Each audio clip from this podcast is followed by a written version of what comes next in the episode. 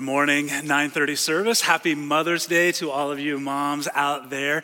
Uh, so the last couple of weeks, Quentin and I had a little back and forth, uh, where you know I poked a little fun at his, his expense, and last week he poked a little fun at my expense, and his co-conspirator in that was my wife. And she doesn't know this, but no, actually, I'm just kidding. I don't have anything. I ain't touching that. That feud is over. We are done. There is no retribution. I love you, babe. Happy, happy Mother's Day to you. Uh, you know, our mission and uh, as a church is people helping people grow generations of Christ led influencers. We are in this together for the kingdom so that more people can know, love, and follow Jesus. And our, and our vision as a church is to unleash the church out into our community, out into our world with the love of Jesus to make an eternal difference in the lives of at risk people. People who find themselves at risk spiritually, physically, emotionally. We want to be a church that is mobilized to go out and to serve them. One of the things that, that we say around here is that our desire is not to be the best church in our community, but to be the best church for our community. And that drive is a whole lot different. You would, you would do different things if your desire is to be the best church in the community. But that's not it. We want to be the best church for our community. And one of the ways that we do that is through partnerships. We have uh, local partnerships with ministries and organizations doing good work. We have global partnerships uh, with missions and organizations doing good work. And man, I don't cannot think of, a, of an organization in, in our community that is doing more to come alongside of families experiencing homelessness than New Hope for, for families. And today I just want to share a little bit about what is going on uh, with New Hope. And to do that, I've invited their director, Emily Pike, to come and join us. So would you please help me welcome Emily Pike up to the stage?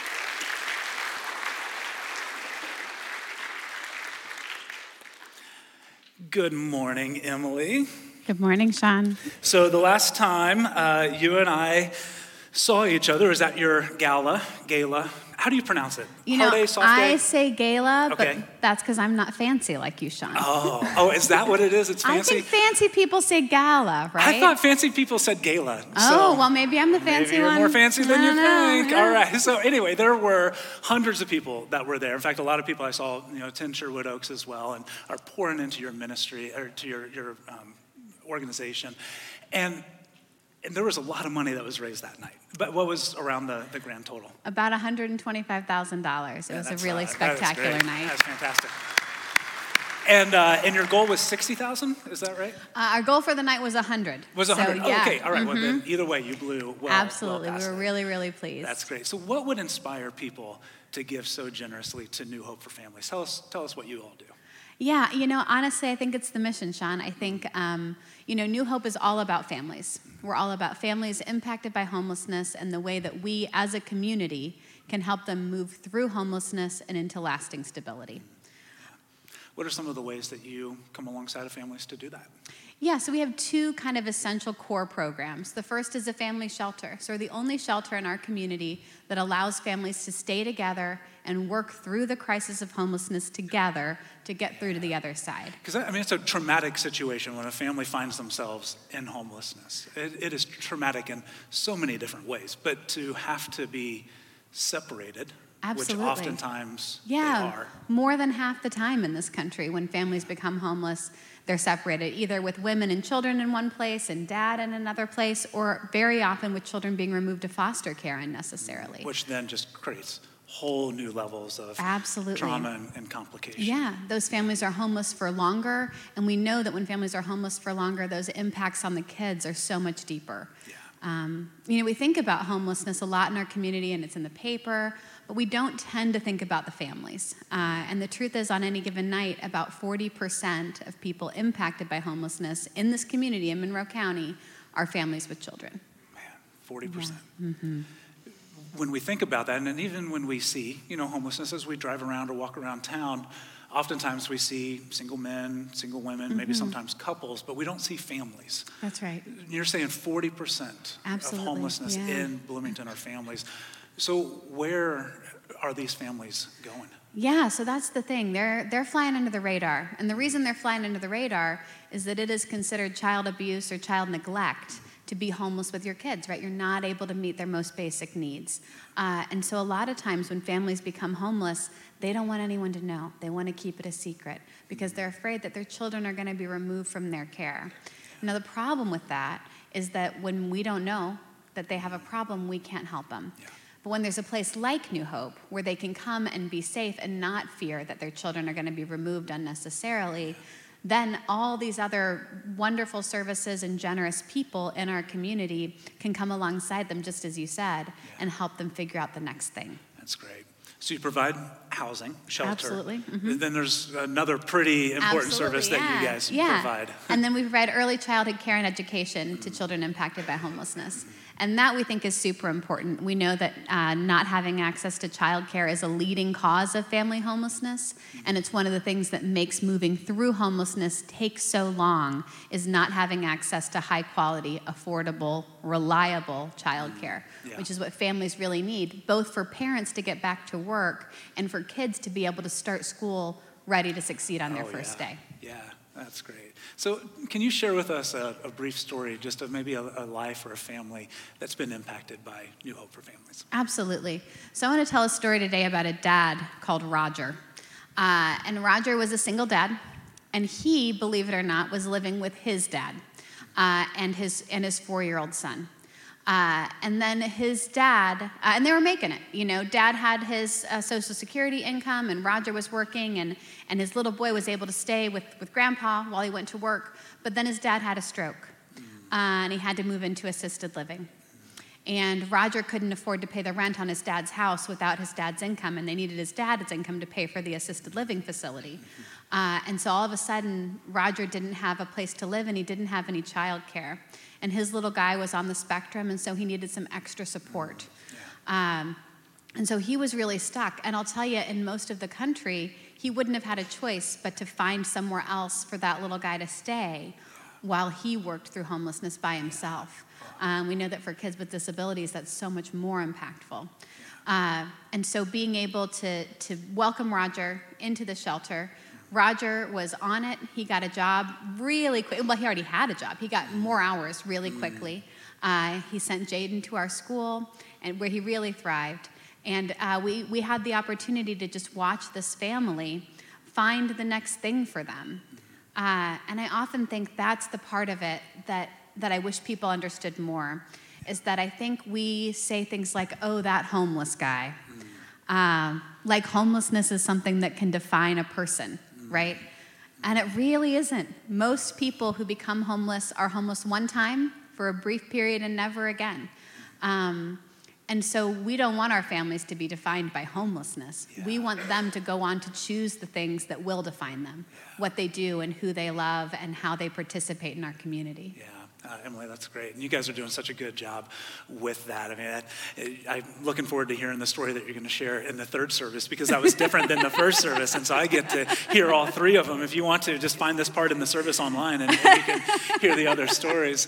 Uh, so, one of the things that we have around here is called the Dollar Club Ministry, and we talk about it where uh, we, we give dollar bills and we pull those together. And typically, we help families in our community with a hand up. Sometimes we come alongside of organizations like New Hope, and we have people that give faithfully that $1 bill. And then we also have some folks that give checks with a lot of $1 bills all lumped in together. The good kind to, of yes, to Yeah. go to the Dollar Club ministry, which then allows us to be uh, extra, like we get to be generous with organizations like New Hope. And I know our Dollar Club funds came alongside of you all here recently. Uh, tell us some of what you're going to be able to, to do with that. Absolutely. Uh, I can't tell you how completely humbled we were by this gift. Um, we have been in the process for a couple of years now of building a new shelter uh, and a new school. Uh, the facilities that we've been in for the past 10 years are, are going to be repurposed very soon. And so we're just finishing up building a brand new school for 48 young children. That's a 200% increase over our current capacity. And in the background there, yep, there you go, that's the family shelter. Um, we'll open the doors on that in just about two weeks. Uh, and that will serve 12 families at a time, which is something we feel so, so pleased to be able to do. Um, and we wouldn't be able to do without community partners like, like all y'all. Yeah, I just want to praise God for the work that's been done on that because it's amazing.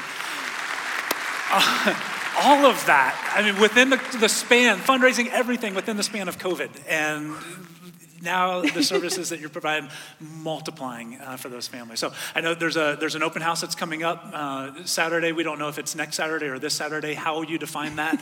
uh, but Saturday, May 14th, uh, the next Saturday. That's uh, right. yeah, from 1 to 4 p.m. And uh, so yeah, people can come.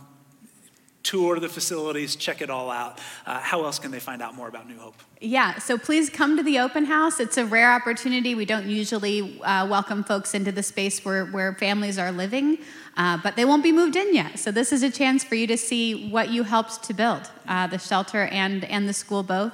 Uh, and we'll hope you'll come down and see it. If you'd like to learn more about New Hope or about the open house, you can go to New Hope, the number four, families.org. So, New Hope for families.org, and you can learn a lot about who we are and what we do.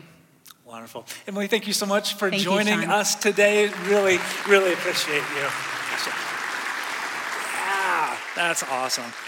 I, I, really do love the, the mission that New Hope has. And one of the things that I especially appreciate about it is you know, homelessness affects so much more, and it takes more of a toll than just a physical toll. I mean, obviously, it, it takes that, but there's also an immense emotional and mental, even spiritual toll um, that, that it can take on a person. And New Hope is looking for a way to come alongside and serve the whole person, not just alleviate and provide a solution to one part, but to really serve the whole person. In a lot of ways, that's what Jesus is doing in our text today. Uh, so if you have a Bible or a Bible app that you like to use, I invite you to turn with me to John chapter 6. John chapter 6. It's in the, the sixth chapter of John's gospel where there's kind of a shift that begins to happen in Jesus' life and ministry and, and even his, his popularity. Up to this point, in Jesus' ministry, everything was trending like up and to the right. Like it was, it was all in the black. It was all good. More and more people were starting to follow him. Uh, there was this curiosity about who he was and what he was doing, and kind of this, you know, his mission of bringing the kingdom was starting to, to be to be realized. And and, and then in chapter six, everything begins to, to change. Some who had been following Jesus begin to turn away because of some of what he begins to teach. And it got so bad that at the end of the chapter, Jesus looks at his 12 disciples and he's like, So are you going to leave me too? And the kind of the, the, the pivotal point that, that made so many people throw up their hands and say, Can't do this anymore, is our core verse for, for this week. John chapter 6, verse 53. Look at it with me. Jesus said to them, Very truly I tell you, unless you eat the flesh of the Son of Man and drink his blood, you have no life in you. Happy Mother's Day, everyone. Uh, I, I, tell you, when I was looking at the preaching calendar a few weeks ago, and I was like, oh, that's our Mother's Day passage? Why couldn't it have been like, for God so loved the world that he gave his one and only son? Like, I can make an easy Mother's Day tie in right there. But, but Jesus saying, no, if you want any part of me, you have to eat my flesh and drink my blood. What in the world is he talking about? It's an odd thing for Jesus to say, isn't it? It's no wonder people are like, um, this is getting weird. I'm out of here. I'm going to check out now. And on the surface, honestly, it is, it is a little strange. But listen, as I have uh, chewed on this verse, no pun intended. Okay, maybe just a little pun. it's my dad joke on Mother's Day. You're welcome.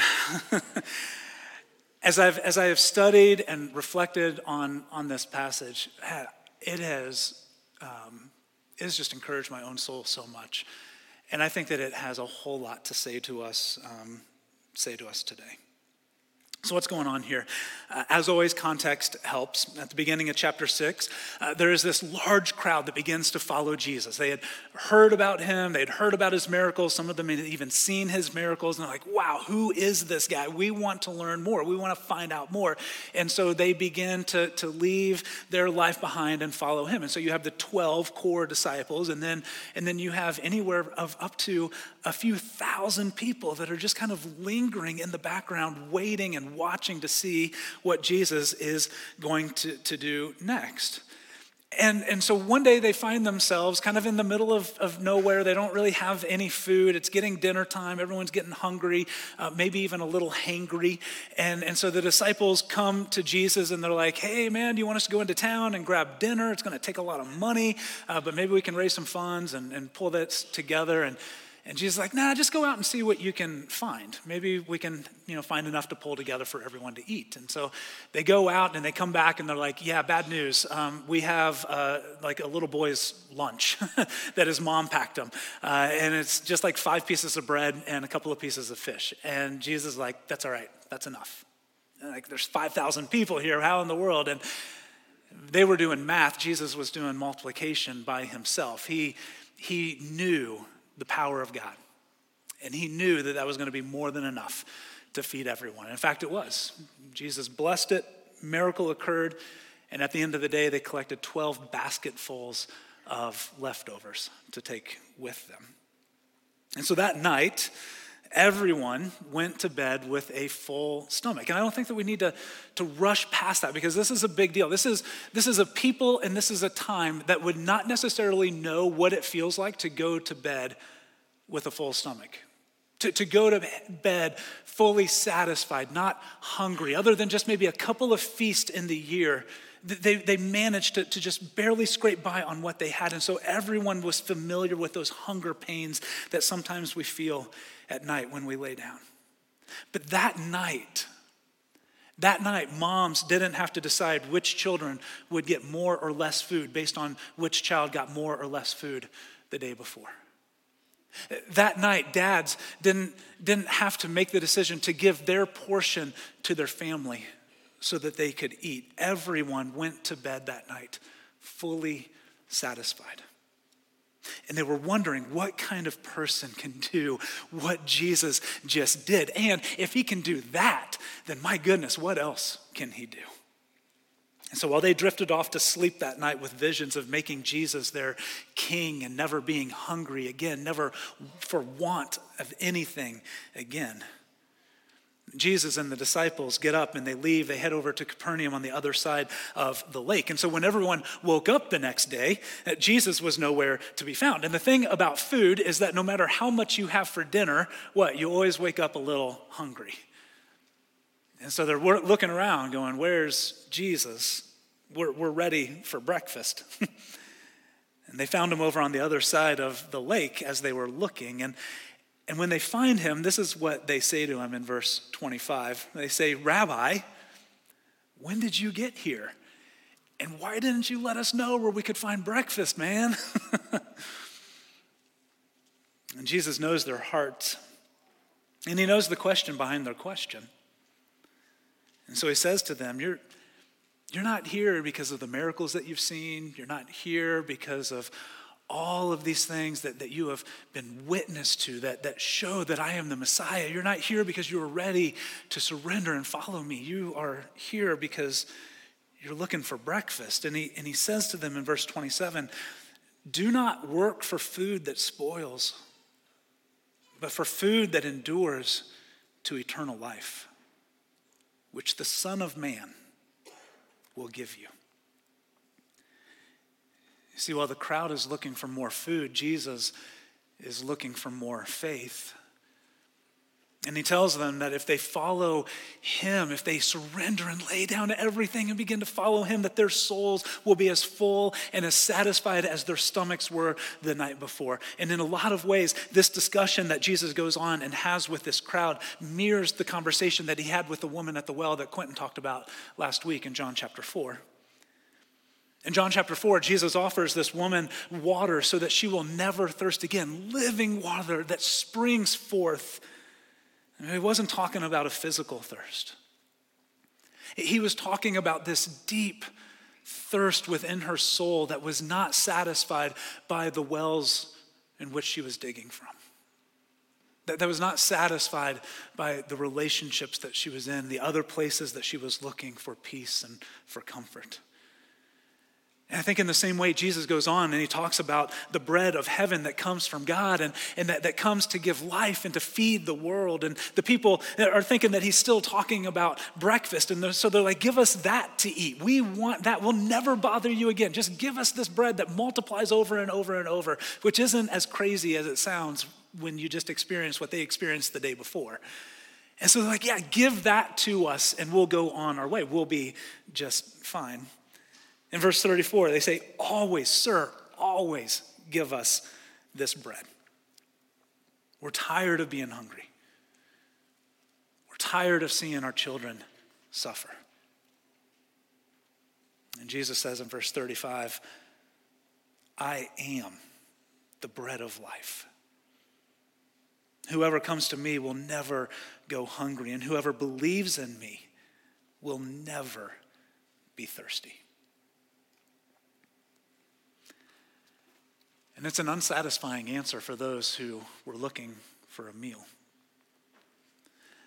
But for those who are looking for more, for those who recognize the deep hunger in their soul that food cannot fill, it is the best news that they had ever heard. You see, in the crowd that day, you had a mixed bag of people. There were people who were physically hungry, who were only there to see what Jesus could do for them. But then there were also people in the crowd that day who were spiritually hungry, who, who were longing and thirsty and hungry for something more in this life and people who were truly seeking him and devoted to him. They were looking for more than just the things that food and water could provide. And Jesus knows that we are so much more than just physical beings. Yes, we are that, and He cares for those needs, but we are so much more than just physical beings. He knows that each of us has a hunger inside of our soul that the best meal cannot fill. He knows that you and your spouse can go to the nicest restaurant in Bloomington, and it still won't fill that desire that you have for a greater level of intimacy with your spouse.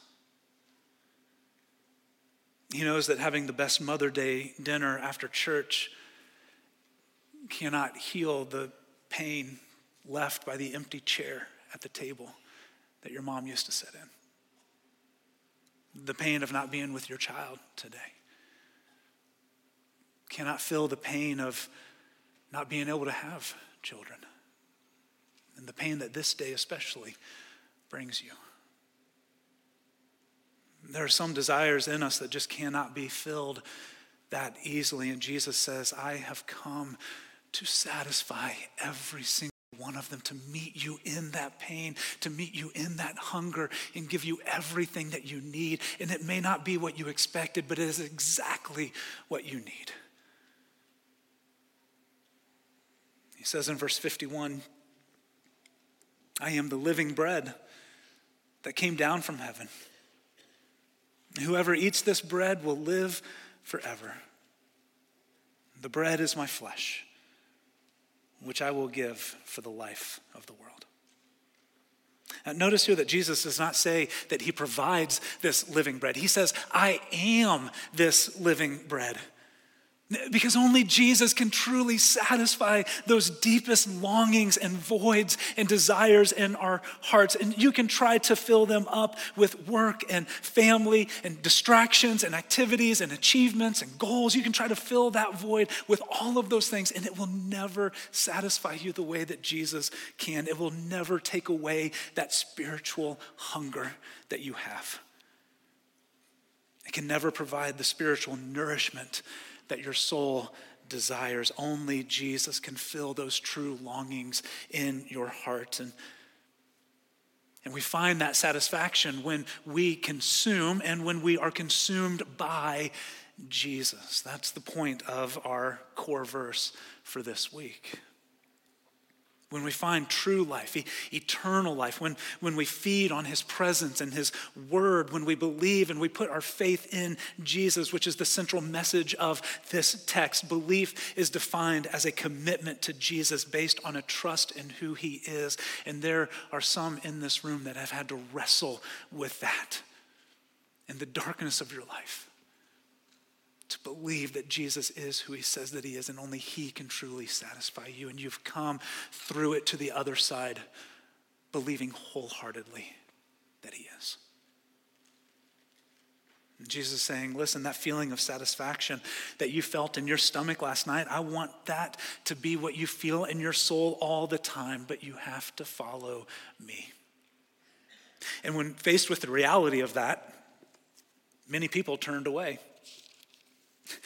And Jesus starts talking about eating his flesh and drinking his blood, and those who were only there for breakfast were like, We're out. In verse 60, he says, This is a hard teaching. Who can accept it? And then goes on in verse 66 and says, From this time, many of his disciples turned back and no longer followed him. Again, not the 12, but the crowd that had been around started to drift back, going home.